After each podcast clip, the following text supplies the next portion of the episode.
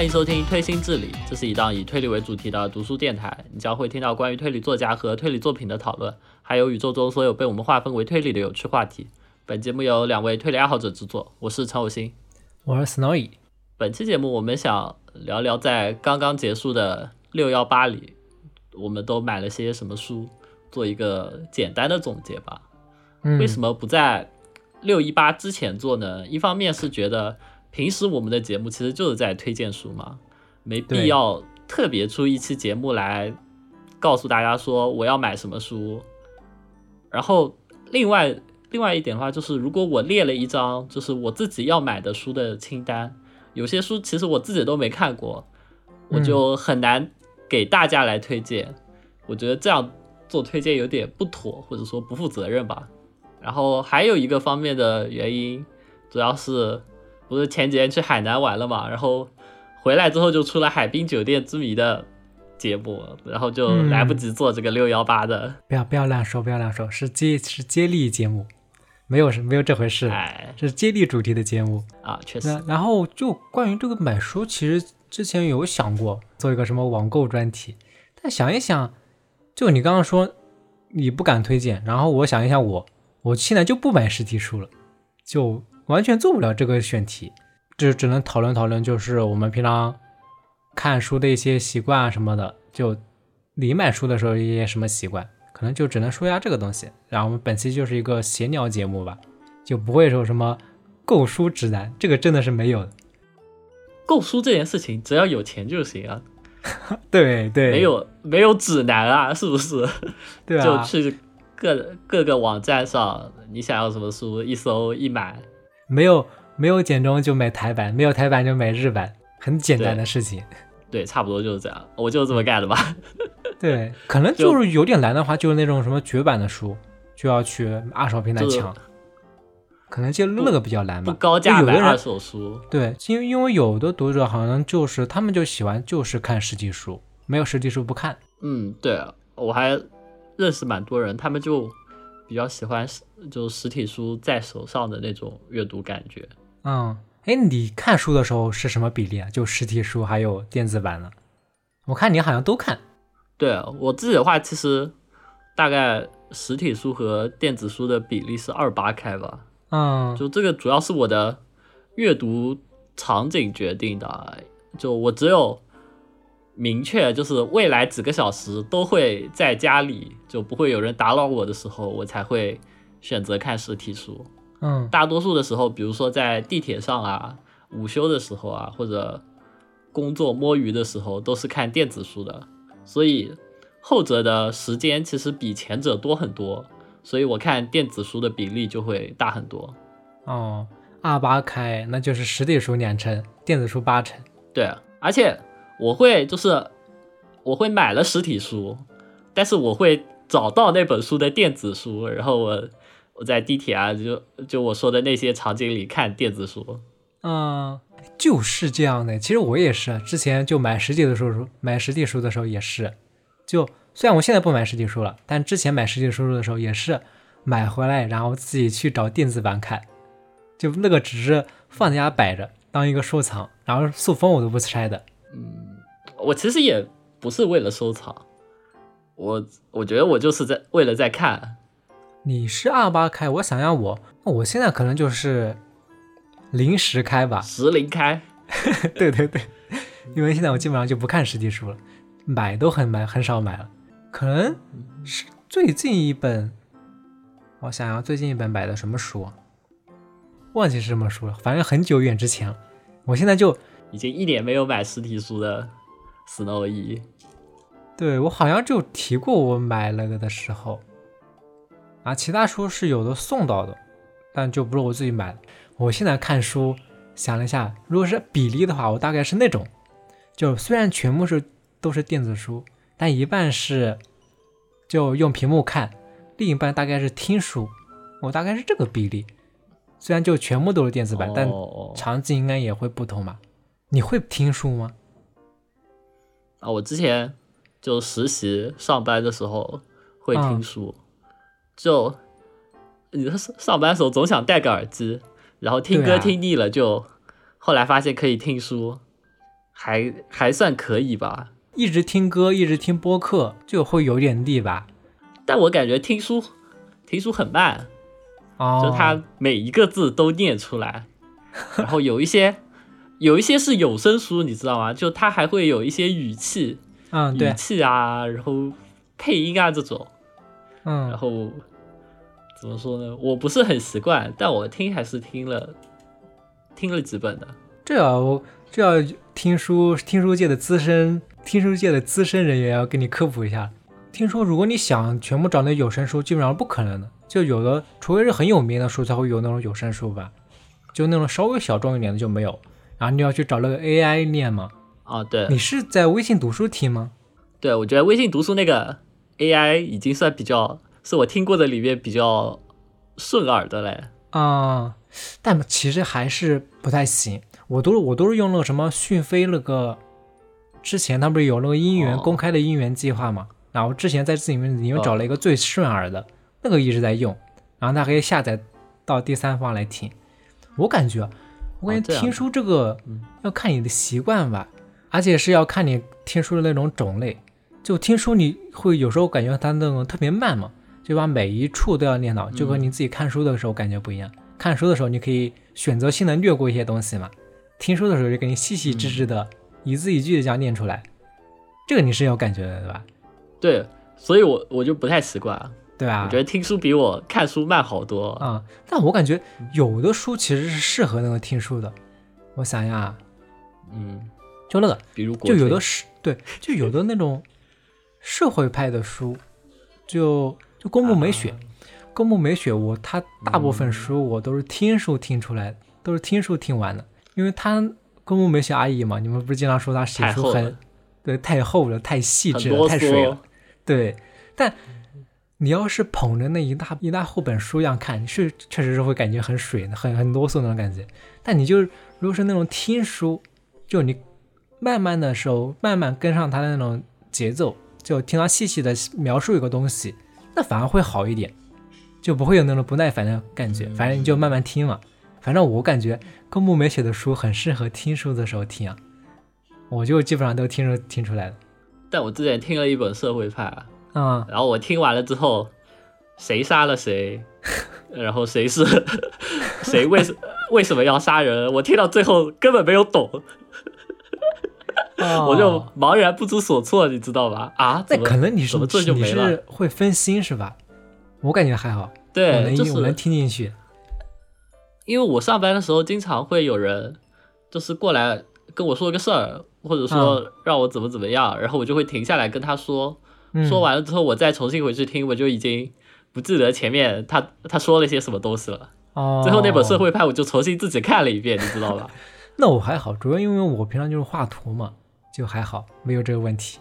这个应该就是我听书的一个体验嘛，然后其他的我就在那个手机啊、微信读书上面看。现在现在好像微信读书，基本上那些有实体书的微信读书，百分之八十应该都能同步上线吧？是不是啊？没有同步上线了，主要是让我想想，读课读课的会上的很快，嗯，星星的会上的稍微慢一点。对，然后另外的其实其实它会晚挺久的，千本樱就会晚很晚特别久，哦，对啊，像磨铁什么的，他们就会晚一两个月吧，感觉。嗯，那种我就只能慢慢等。反正我就只看，现在只看电子书，就不会买书。你现在买书的那个数量，就六幺八，现在还还会买很多书吗？还好，哎，我看了，我六幺八好像买了十来本吧，大概。哎，我我之前拉了一下账单，我发现我大概每个月的买书花销是两百块钱，这算一哦个什么、什么什么程度的什么程度的富豪吗？夸两百张块钱，两百块钱平均是多少本书啊？有十本吗？没有，就七八本左右吧。呃哦，因为两百块钱你买台版就是就是三本的对，但但那也不少，一个月买六七本书，一年下来就是上百本了，应该有吧？我看你这买书的速度有吧？好像有，哎，差不多嗯是有的。你不是说，哎，你不是说你看电子书比较多吗？怎么还买这么多书？我会买了实体书，然后去找那个实体书的电子电子书看。啊，因为我我不是说了，我的阅读场景决定就是我看电子书的时间会比看实体书多很多嘛。然后这就是我解决我买来的书怎么把它看掉的方法，就是找到它的电子版，然后去把它看掉。嗯，哎，那你现在还买那么多书，你竟然都不看？就是就是我其实买书不怎么在意收藏，因为我也会买二手书。然后我买二手书的时候，其实也不怎么在意，就是那个品相或者说腰封啊之类的东西。然后我也不买签名，也不买特装书。然后实体书买了之后，其实基本上都是一直堆着，然后就书架也乱七八糟，书架也没有理过。我觉得我买书就是为了。我我觉得我买书就是为了为了看，那就跟我不一样呀。我买书回来基本上就是为了收藏。收藏这个事情，收藏这个事情要等我理完书架之后，我可能才会才会考虑。就我我买书，我以前有有段时间很想收藏，就会特别买很多那种作家套装，你知道吧？那个才是最那个是无底洞，跟你说。对，就是它会不停的出，而且你。那个套装底，是一个作家你喜欢的书其实并没有那么多啦，你可能只会看一两本他最出名的，但是你却买了，比如说八本、十本，这才是最最坑的。就所以，我现在的原则就是不买套装或者少买套装。嗯，而且那个套装它还有不同版本的，你要凑齐一个版本的封面，那个就更难了，对，更是一个无底洞，太可怕了。对啊，我想一下。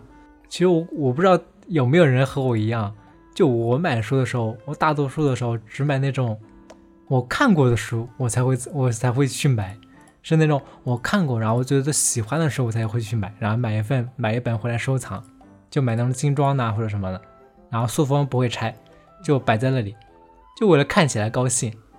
你会这样吗？就会买那种看过的书？我会啊，嗯，就是我买书的信念是。我买了一本书，就是和它结缘，嗯，缘分到了就会看，然后就是实体书结的缘分比下个电子书放在 A P P 里要强，所以我就买实体书了，这就是我的我的理解。嗯，然后为什么看过的书还会再买呢？因为可能会第二次结缘，就可能会再看一次啊。对，我也是这样想的。你要是那种喜欢的书买回来放在书架上面。你偶尔能看到它的封面啊，就会想起来它里面那些内容或者是什么，就加深一下的记忆吧，应该是这样的，还能随时拿下来看一下。缘分到了就会看第二次的。对，我是那种就是怎么说，就是遇到一点困难，我会想从书里找答案的人，你知道吧？然后，嗯，然后我就会去看一看，就有啥书可能可以解决我的这个问题之类的那种感觉。嗯，我可能就是为了加深印象吧，就放在这不就是那个嘛？这不就那个《金金夏宴》他那个什么书楼吊堂里面那个好多，它里面那个主题嘛，就买书回来是为了哦，为了供，他那里面是这样说的嘛？就为了供奉是吧？好像是对，就你不一定要看，但是你放在书架上面就会跟他有那种联系。这样说可能有点夸张。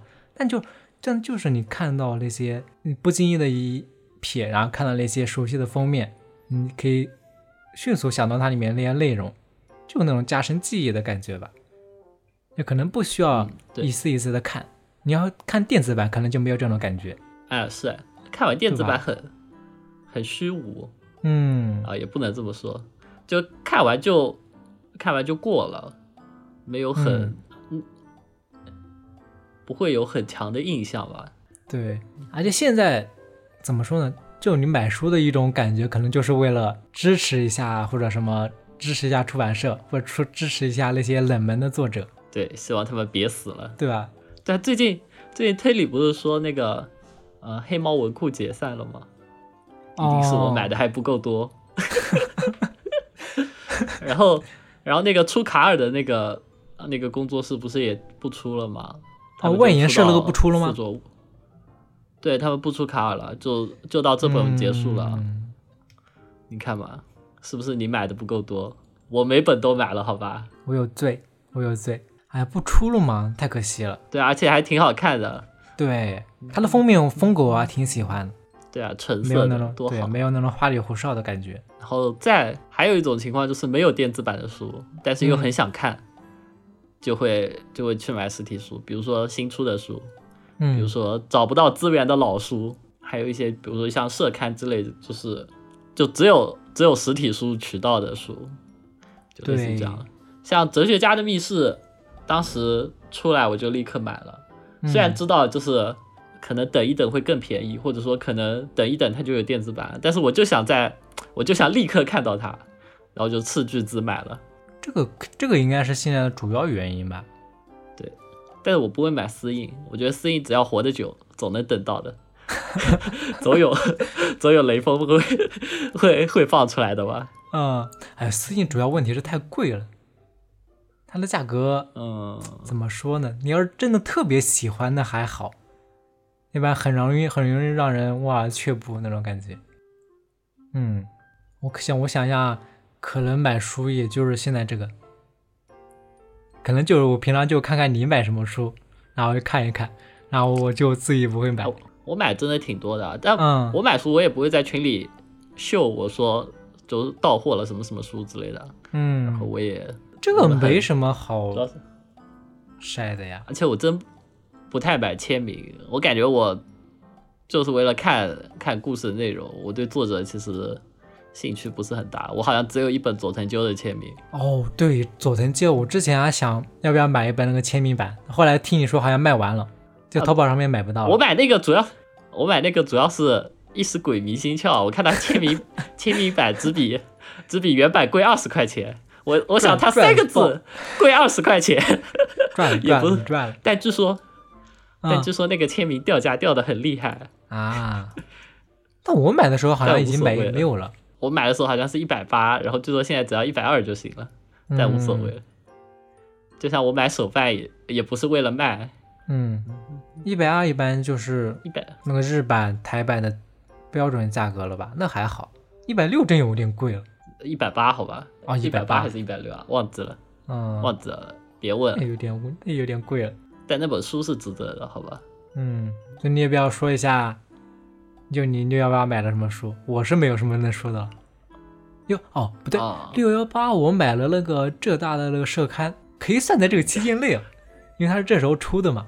也不是不行，对吧？那个我也买了，那个我们等一下说，好吧？那个我们下一期再说吧。对，然后我买的书还挺多的，就有些是看过的，有些是没有看过。然后有点感兴趣的，然后我挑了几挑了挑了几本，就是感觉可以拿出来说一说，或者做一点推荐的。嗯，你说一下吧。首先，首先是简体中文版，就简中的书是雾切一到六，这是千本樱出的。雾切雾切小子系列是有七本吧？对，就这是我们。你看，我们第一期聊北山老师是去年八月份，那个时候我们就说雾切雾切外传要出了，然后到年初好像四月份还是三月份才四月份吧，四月份还是五月份就才出，已经过了大半年的时间了。而且它它是七本完结，但是好像千本樱当初谈版权的时候就是只出只出到了六，所以它它现在就只出了一到六，然后第七本结尾。据说下个月会出，哎，那不错。所以就是如果有强迫症的人，可以就等他出全了再买。嗯，毕竟千本樱你也不知道他说他万一割了呢，是不是？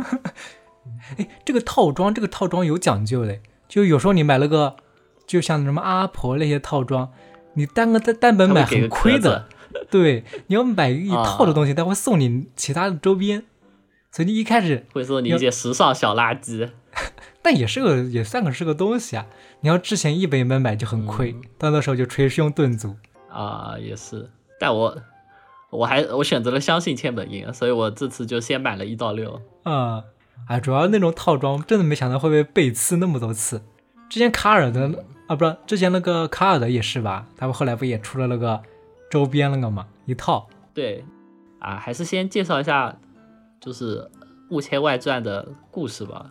它是它是那个经典的推理游戏，就是弹丸论破的官方外传小说。嗯，就它的故事主角是那个游戏中最受欢迎的主角之一吧，就是雾切祥子。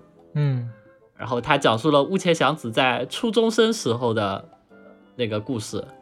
然后它里面的设定是有一个邪恶组织叫犯罪受害者救济委员会，他们做的事情就是给案件的被害人提供一个就是报仇的方法、报仇的轨迹，然后手法之类的，然后让他去和一个侦探挑战，看那个侦探能不能破解案件。如果破解失败了，那就相当于你那个被害人就。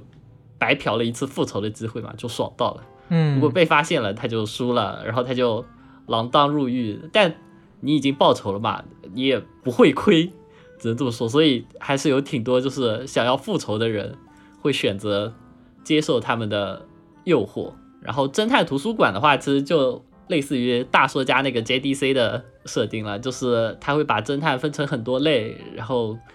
每一类的侦探也会从低等级到高等级这样子，嗯，它的主线就其实就是那个女主角叫五月五节，然后和雾切祥子一起对抗那个犯罪邪恶组织的故事，然后同时自己在不停的在那个侦探等级上蹿升。嗯，哎，我都不记得我们当时有没有介绍过、推荐过这本书啊？就你感觉它，我推荐了呀，推荐了。当时说的是因为它的。世界观这些是固定的，就没有北山老师以往的那种童话般的风格。但是北山老师的物理轨迹在《雾切外传》里还是非常亮眼的。嗯，比如说第一卷有一个暴风雪山庄，我觉得有一点小小的致敬《江户川乱步》，还是不错的。然后再比如说第五卷里有一个广受大家好评的。物理轨迹，那天秤学员呢？对，目前感觉看过的人都在吹。然后他的六和七的结尾好像就没有太推理了，然后是就是故事主线的收束。朝露说很感人啊，朝露，朝露，朝露，他那个，朝露说，我能 get 到的，他喜欢那个少女八音盒，少女，他喜欢那个少女音乐盒，那种结尾，你能 get 得到他那种点吧？他喜欢那种风格的，对。啊，我其实只看到五啊，就是我六七没有看下去哦。我我有段我没有看下去的原因，是因为我觉得他好像没啥案子了，然后我就停下来了。我预感到后面应该是煽情环节和就以剧情为主的了，然后我当时停下来了。以后以后有机会再去看一看。从这本这一套书主要是推荐给弹丸论破粉丝。然后就是平时会看轻小说的推理爱好者，然后北山老师爱好者，物理轨迹爱好者，啊，差不多就是这样子的人群吧。对，主要不就是弹丸论破的官方外传小说吗？游戏粉丝肯定会去看。目前祥子还是很可爱的。嗯，那除了这本还有什么？然后下一本的话是推理的群星闪耀时。嗯，然后这是。这是江户川乱步将以前就是在他那个年代，就江户川乱步将以前黄金时代的推理短篇集结成册，然后分了上下两册来做的一个整合。国内出版的这个版本应该是就是那个短片它非常多，然后然后其其中的大多数短片都已经变成公版了，所以。所以就可以直接拿来出，然后好像删去了几篇就是有版权的部分，但问题不大。哎，那它有有多少短片？这本书我没有看，是很多吗？上下册？对啊，超多。嗯，它总共有三十八个短片，八百八十页，就它分上下两本，但两本加起来就跟个砖头一样，超级可怕。他的收录其实非常早，就他有，他从爱伦坡开始，然后会有柯南道尔。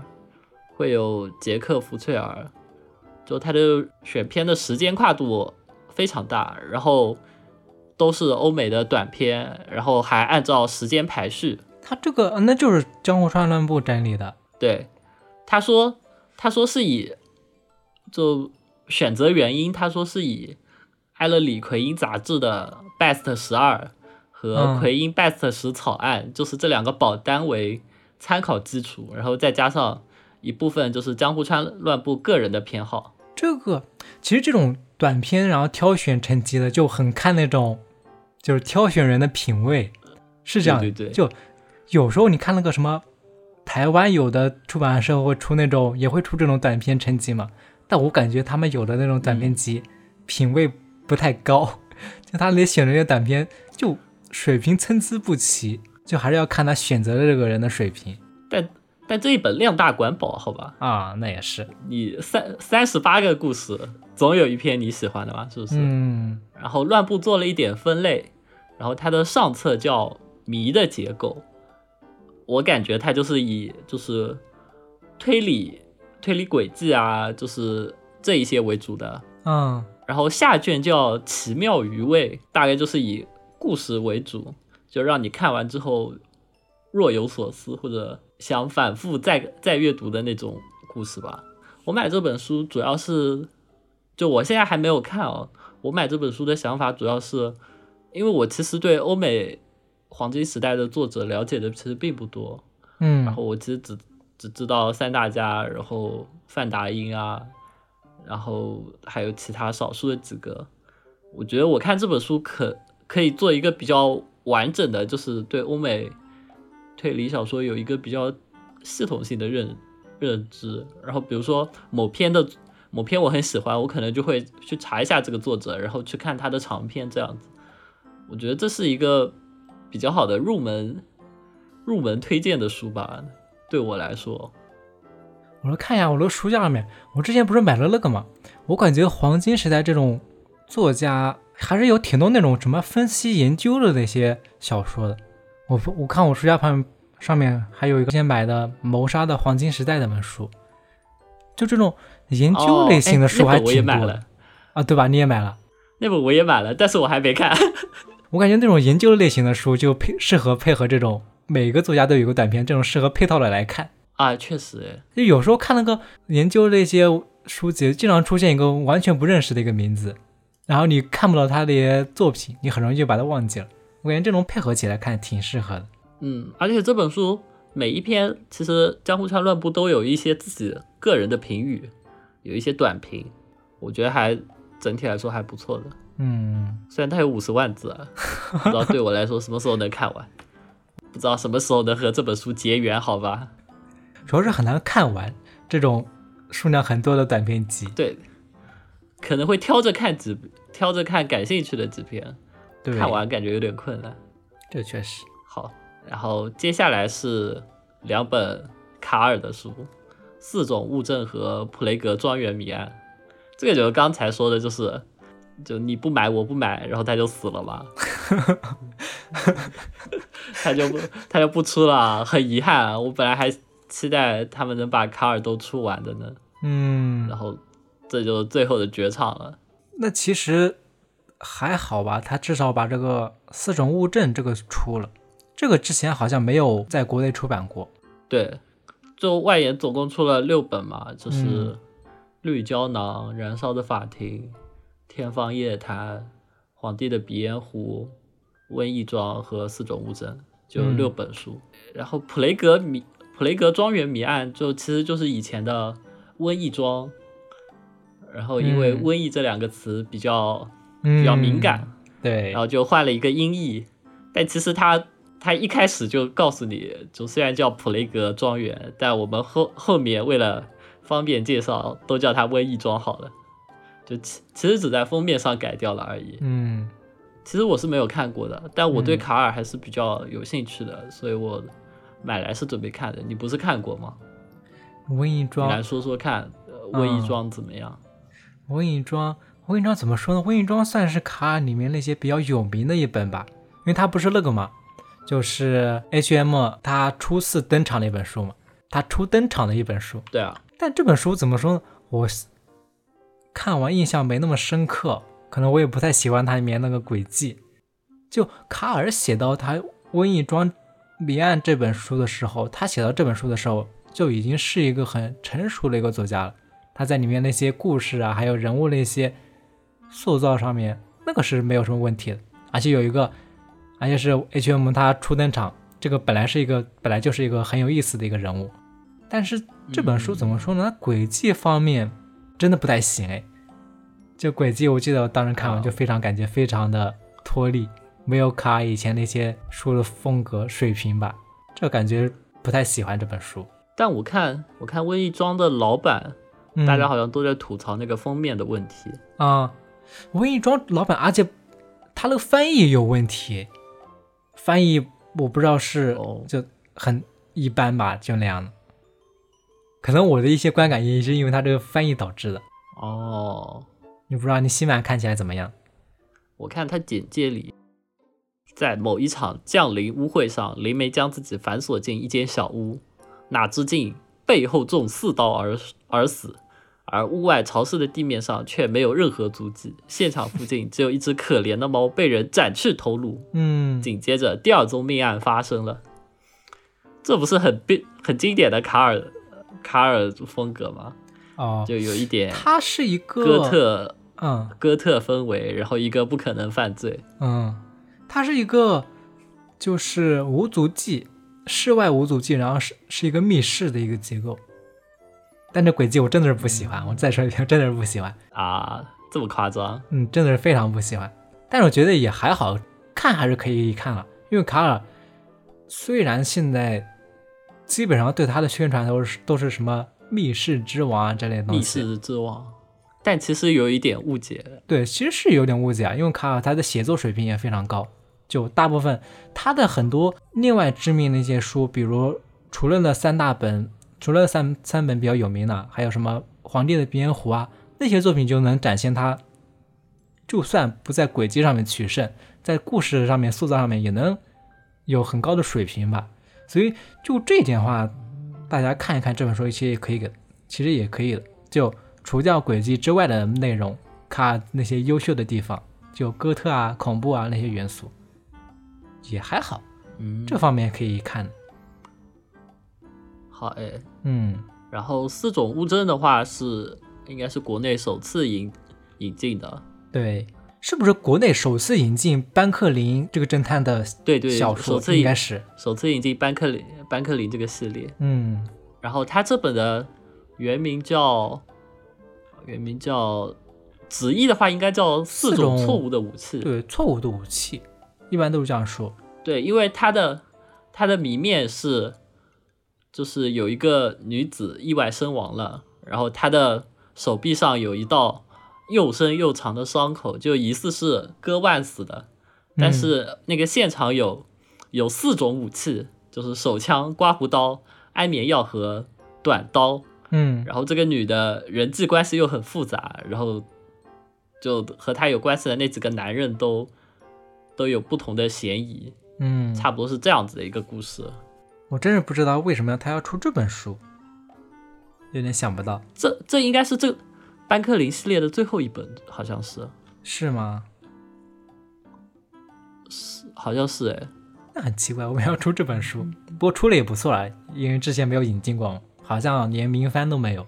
哎，我我买主要是因为我前前几本都买了，而且它它已经不再引进了，我心有戚戚焉。我觉得还是要支持一下他们的。嗯，那也不错。对，一方面是我自己感兴趣的作家，一方面也希望他们能活得久一点。正好看一看，这就是欧美的小说，就你之前立下的誓言。卡尔。对。哎呀，这个视野已经。已经随风而去了，好吧。嗯，那除了这个呢？然后再接下，再接下来，其实还买了几本台版的书。嗯嗯，主要的话是青崎有吾的《不死少女》一和二。这个的话，它它七月份就要出动画了，出改编动画了。嗯，然后目前它有，目前它有三卷，然后它的第四卷，然后也是最后一卷。好像日版是七月份，七月十几号出吧。我看清七五的推。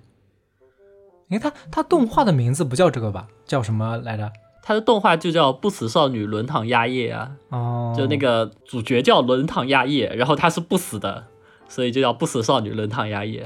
他就是一个，他就只有一个头嘛，就那少女嘛，对吧？对，他的主线剧情是这样子的，就是轮堂压叶是一个是一个就是怪物，然后这个怪物的特质就是它不会死，嗯，就是只有头了也不会死，然后他在前几个月被人抢走了身体，然后就只剩一个头了，然后他就。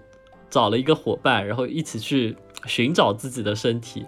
嗯，在找身体的过程中，顺顺带解决了几个案件，是这样子的主线故事。我准备等下就到时候就看看那动画了。我不是听你们说推理还没有他那个战斗的有意思嘛？他既然看了个战斗，那我不就看动画就可以了？哦，是是这样子，就是那个轮堂鸭月只有一个头嘛，嗯，然后他就被他就被放在一个。鸟笼里，然后那个鸟笼就平时都是布遮住的，就是怕吓到别人。嗯，然后男主就是他的助手，就拎着个鸟笼到处走，然后和别人交谈这样子。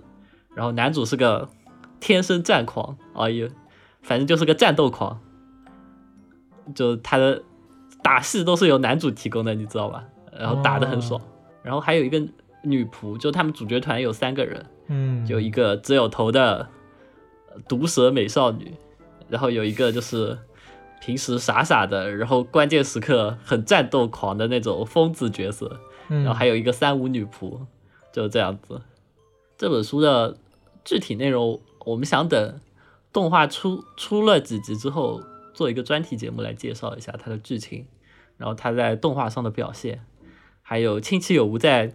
这个故事里和他以前的，比如说那个李染天马系列里的一些进步之处吧，嗯我还蛮惊讶的。亲戚有居然能写出这样子的故事，轻小说大师的养成，对，是是褒义的，就是还蛮惊人的，嗯，进步吧，应该这么说。他以前那些书不就是人物啊或者动机上面没那么优秀，嗯。反而现在能写出这样的作品了，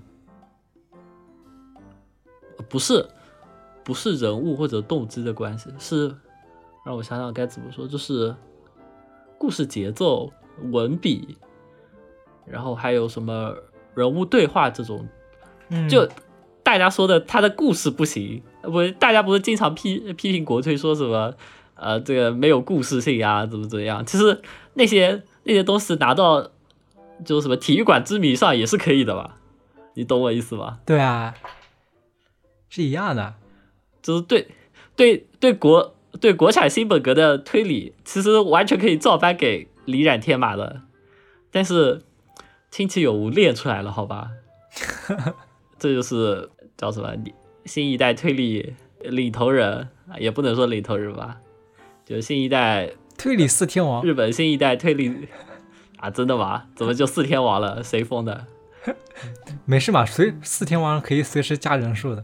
哎，总之我还蛮惊讶的，嗯，我觉得很厉害。然后下一本是《死亡的沙漏》，这本是鸟似否语写的。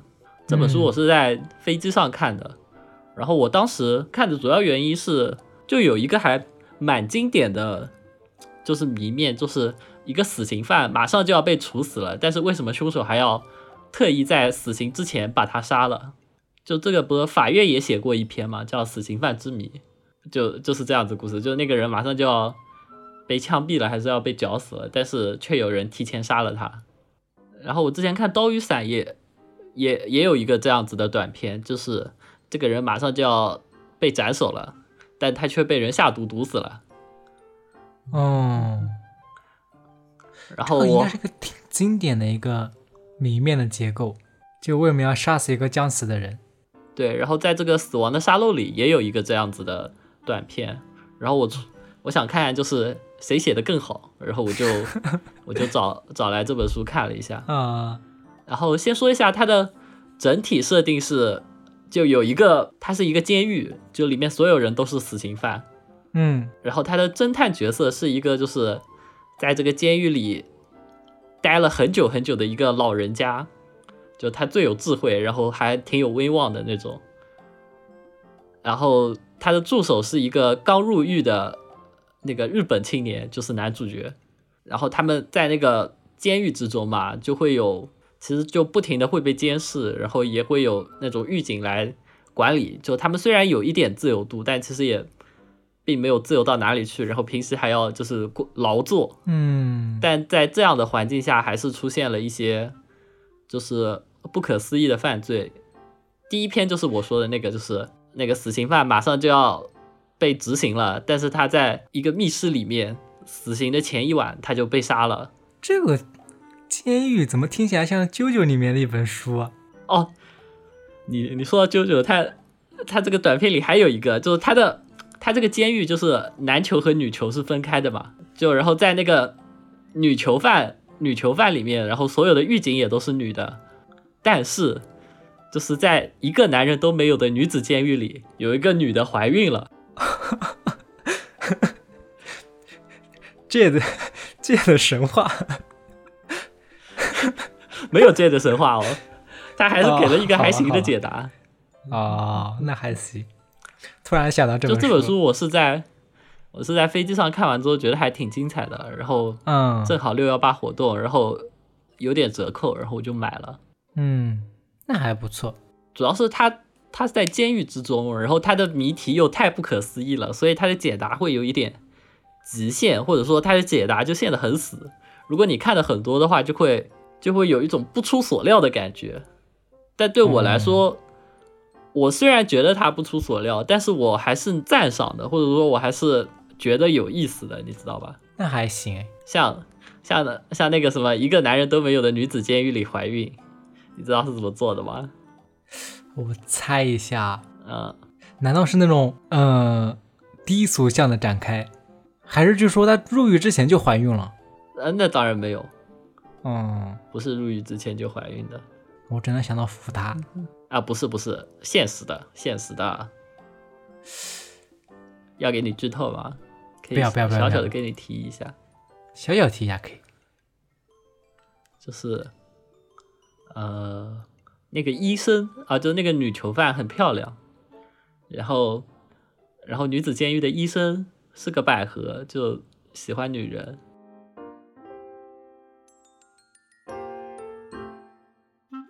好吧，你也不能说他不对，懂吧？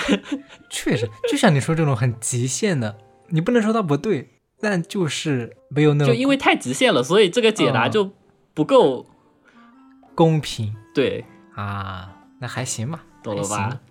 就他他另外的几个，就基本上也是这种风格的，比如说。比如说有一个囚犯越狱了，但他不选择就是在那种月黑风高的夜晚，他在一个满月夜越狱的。他为什么要在满月越狱？然后他是怎么越狱成功的？嗯，就他的谜面其实都挺不可思议的。这个我猜是什么视错觉轨迹？No No No。嗯。而且这个囚犯是个中国人，这个囚犯是个中国人，可能是因为这个原因，他就不能有简中吧？啊，好吧，好吧。了似否语，了似否语，它最有名的不还是那本书吗？那叫什么？关人的，关人的，对，叫什么？一般推荐什么推理？对，一般推荐什么色情推理，一般都会推荐这本书，是吗？是这样的吧？是的，是的。那但那本书不太好看。挺一般，我觉得就算在色情这方面，也挺一般。啊，他还有，我还看过他一本叫《昆虫侦探》，哦，就所有的角色都是昆虫，然后都用的是昆虫冷知识来来破案。哎呀，听了我都不想看。推推理没学到，但是昆昆虫小知识学了很多，感觉我在看《昆虫志》，你知道吧？好吧，好吧。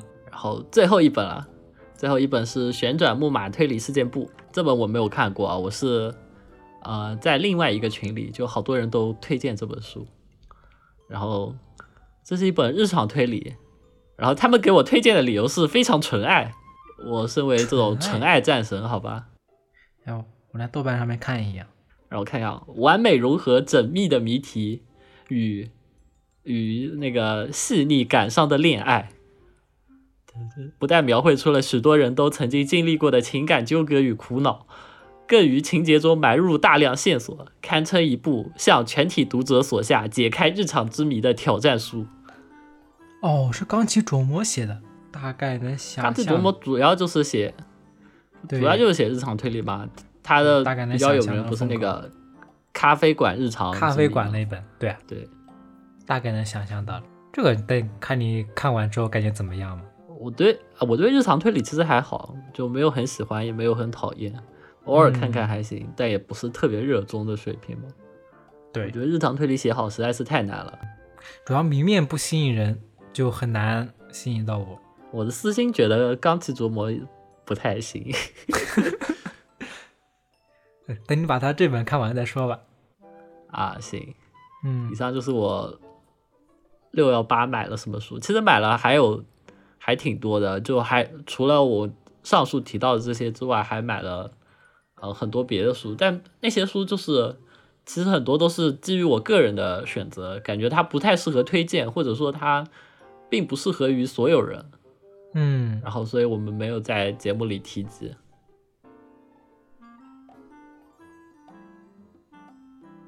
这已经介绍的够多了，推荐的够多了。对，对，也是。嗯，然后接下来，接下来是我们上一期接力小说的一个拾遗环节吧。因为在上一期发了之后，呃，五分之一还有另一个听众在底下留言提到了一篇短篇小说，叫《蜈蚣小路》，然后它是由三个作家一起接力。编写的就一个人写开头，一个人写发展，还有一个人写结局。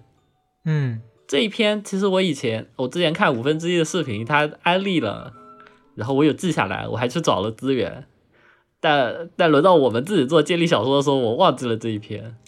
好多尼斯密码噻啊！而且这一篇它与之对应的还有另另外三个人，就是接力写的一篇叫《朱比朱庇特杀人事件》。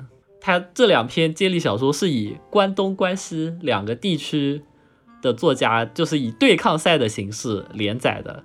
然后剩下的剩下的成员会用寄明信片的方式来投票，然后选出这两篇作品中就是哪一篇更优秀。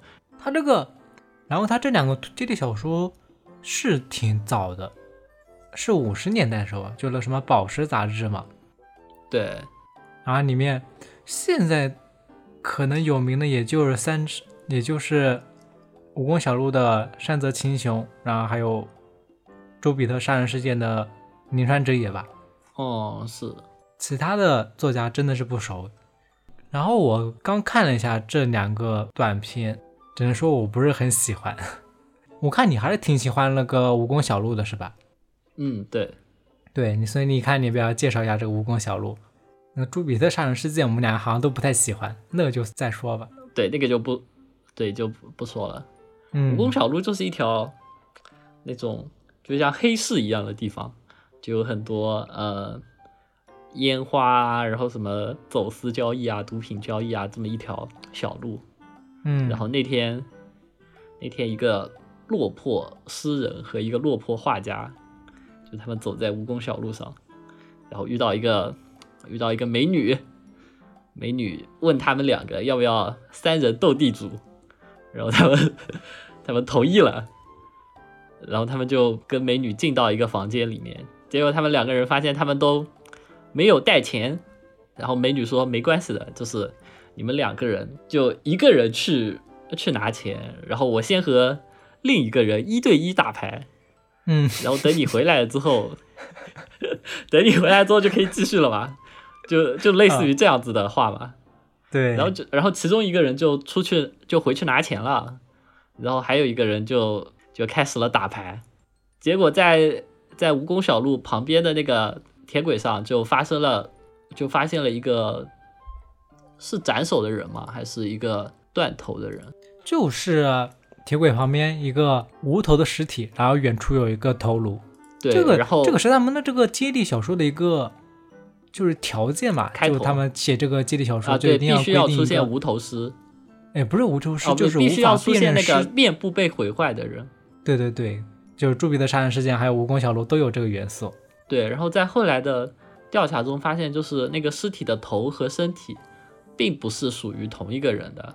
嗯，然后根据证人的证词，就是呃，当时一对一打牌的时候，有人看到，就是过了一段时间之后，那个美女就拿着客人的衣服，就急匆匆的出门去了。然后她就再也没回来，然后她就死死掉了，这就是故事的谜面。然后后来还有一些更加离奇的发展。这一篇它主要的亮点就是山泽晴雄的结尾写的很好吧？还是那种就是激励小说最后能圆的不错那种感觉？不能说是圆的不错了吧？已已经算圆的特别好的了。因为他这个还好，他们这是三个人的接力。就一个开端篇，一个发展篇，一个解决篇，三个人可能还好，因为还能沟通嘛。我先说一下我的感觉，我感觉我不知道是因为我不喜欢这种，就是那种什么日本昭和古早味的那种场景人物，对我就我看这本书就非常看这个短片接力就非常累，然后看的时候又昏昏欲睡。也是该怎么说呢？昭和时候的。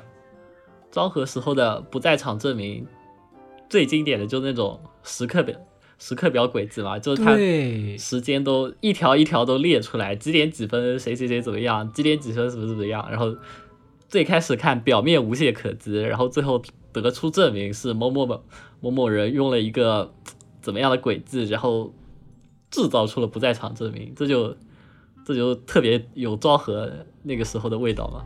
对，而且那时候。的书写的那些警察形象啊，还有什么都特别的刻板，可能这本这本还好，当然我不是很喜欢。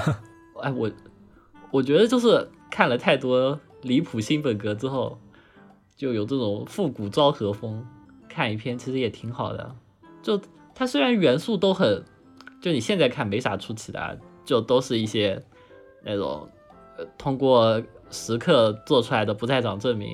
然后有一些像不知道算不算巨头，像就是那种人物替身轨迹之类的东西来制造不在场证明，这个可能是山泽晴雄本人的癖好，或者说是本他本人的就是写作特点，就他的好像很多小说里都有这些元素，嗯，也不能说是昭和的错吧，但是我觉得他用这两个元素用的都挺炉火纯青的，他有一些误导。就你以为是这样子，然后最后中间的那个侦探调查出了是这样子，然后有一段沾沾自喜，然后最后告诉你，呃，其实不是这样子，你被误导了。嗯，我我看到的时候还挺惊讶的，就我觉得就这种误导其实做的挺好的，嗯，然后导致最后的结尾给我带来的惊喜还挺多的。嗯，哎，其实我也不是对山泽清雄有什么意见，我也我可能主要因为中间那一棒。就那什么须田刀太郎写的那个中间的一个文风格太突兀了，他的写的文风跟其他两位不一样。他写着写着突然到魔术表演去了，到魔术表演，然后又出现了一个新尸体。对，而且写的文风和他和那两位都不太一样。对，我也觉得他很怪。嗯，我主要是喜欢山泽晴雄最后的解答，最后还不错了。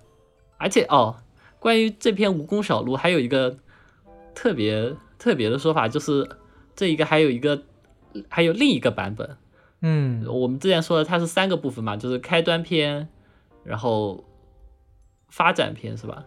对，呃，开端篇、发展篇和解决篇。然后它另一个版本那个开端篇不变，然后那个发展篇就换了另一个推理作家来写，然后它的解决篇还是三泽晴雄。对，就。重新写了一个解决篇，然后那个版本叫《新蜈蚣小路》。他不是那样说嘛？就本来中间是天成一写的，但天成一这个作家嗯怎么说呢？就喜欢写一些现在那应该怎么说？就政论嘛，还是就什么时政分析？就讽刺当时的那些什么教育体系。然后主编看到了，就不给他，就决定不进行录用，然后换了一个人来写，就找到这个什么须田刀太郎。但后来发现，就他后来在写这个新蜈蚣小路的时候，当时的时代已经允许了他当时那些什么激进的发言，所以就已经就重新录用。对，时代改变了，这也是时代特色吧。哎，然后这个武功小路，如果大家想看的话，就去找了一本叫做《绚烂的杀人》。绚烂的杀人，对，这个集子其实也挺推荐的。嗯，这个集子是。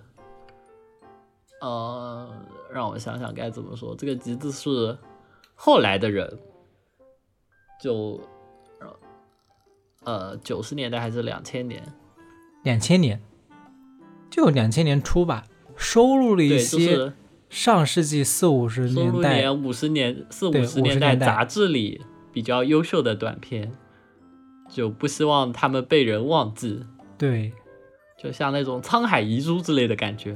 对你，你你你之前看完不是说，就像那个什么《月灯馆》里面的主题一样，就是上世纪的杂志的某些封存的短片，然后被人找出来。等那些老东西都死了，五十年之后公版了，他们的轨迹就可以用 归我所用了，哈哈哈。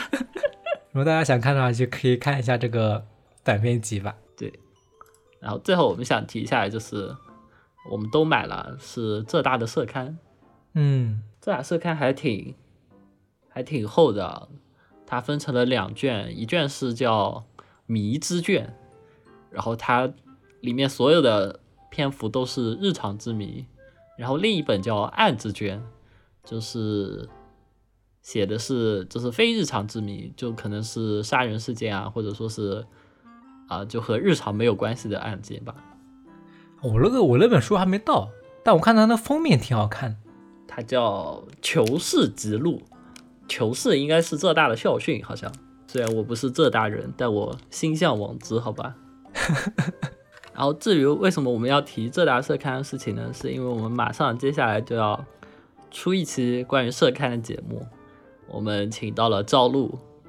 赵露是上海交大的，就是社刊制作成员，以及一位更加神秘的大佬，或者说更加牛逼的大佬。我们准备一起来聊聊关于在社刊制作中，以及他们对于社刊的一些看法吧。这个我们就下期节目再说吧。对，这一期可能也就说这些东西了，就我们六月的一些常规的一些话题，买的一些书的一些推荐吧。什么？就是我买的一些书的推荐，你根本没有买书。好吧，不要乱说。对对对，好，以上就是。本期闲心慢理的全部内容，如果你喜欢的话，记得评论、转发、点赞、收藏。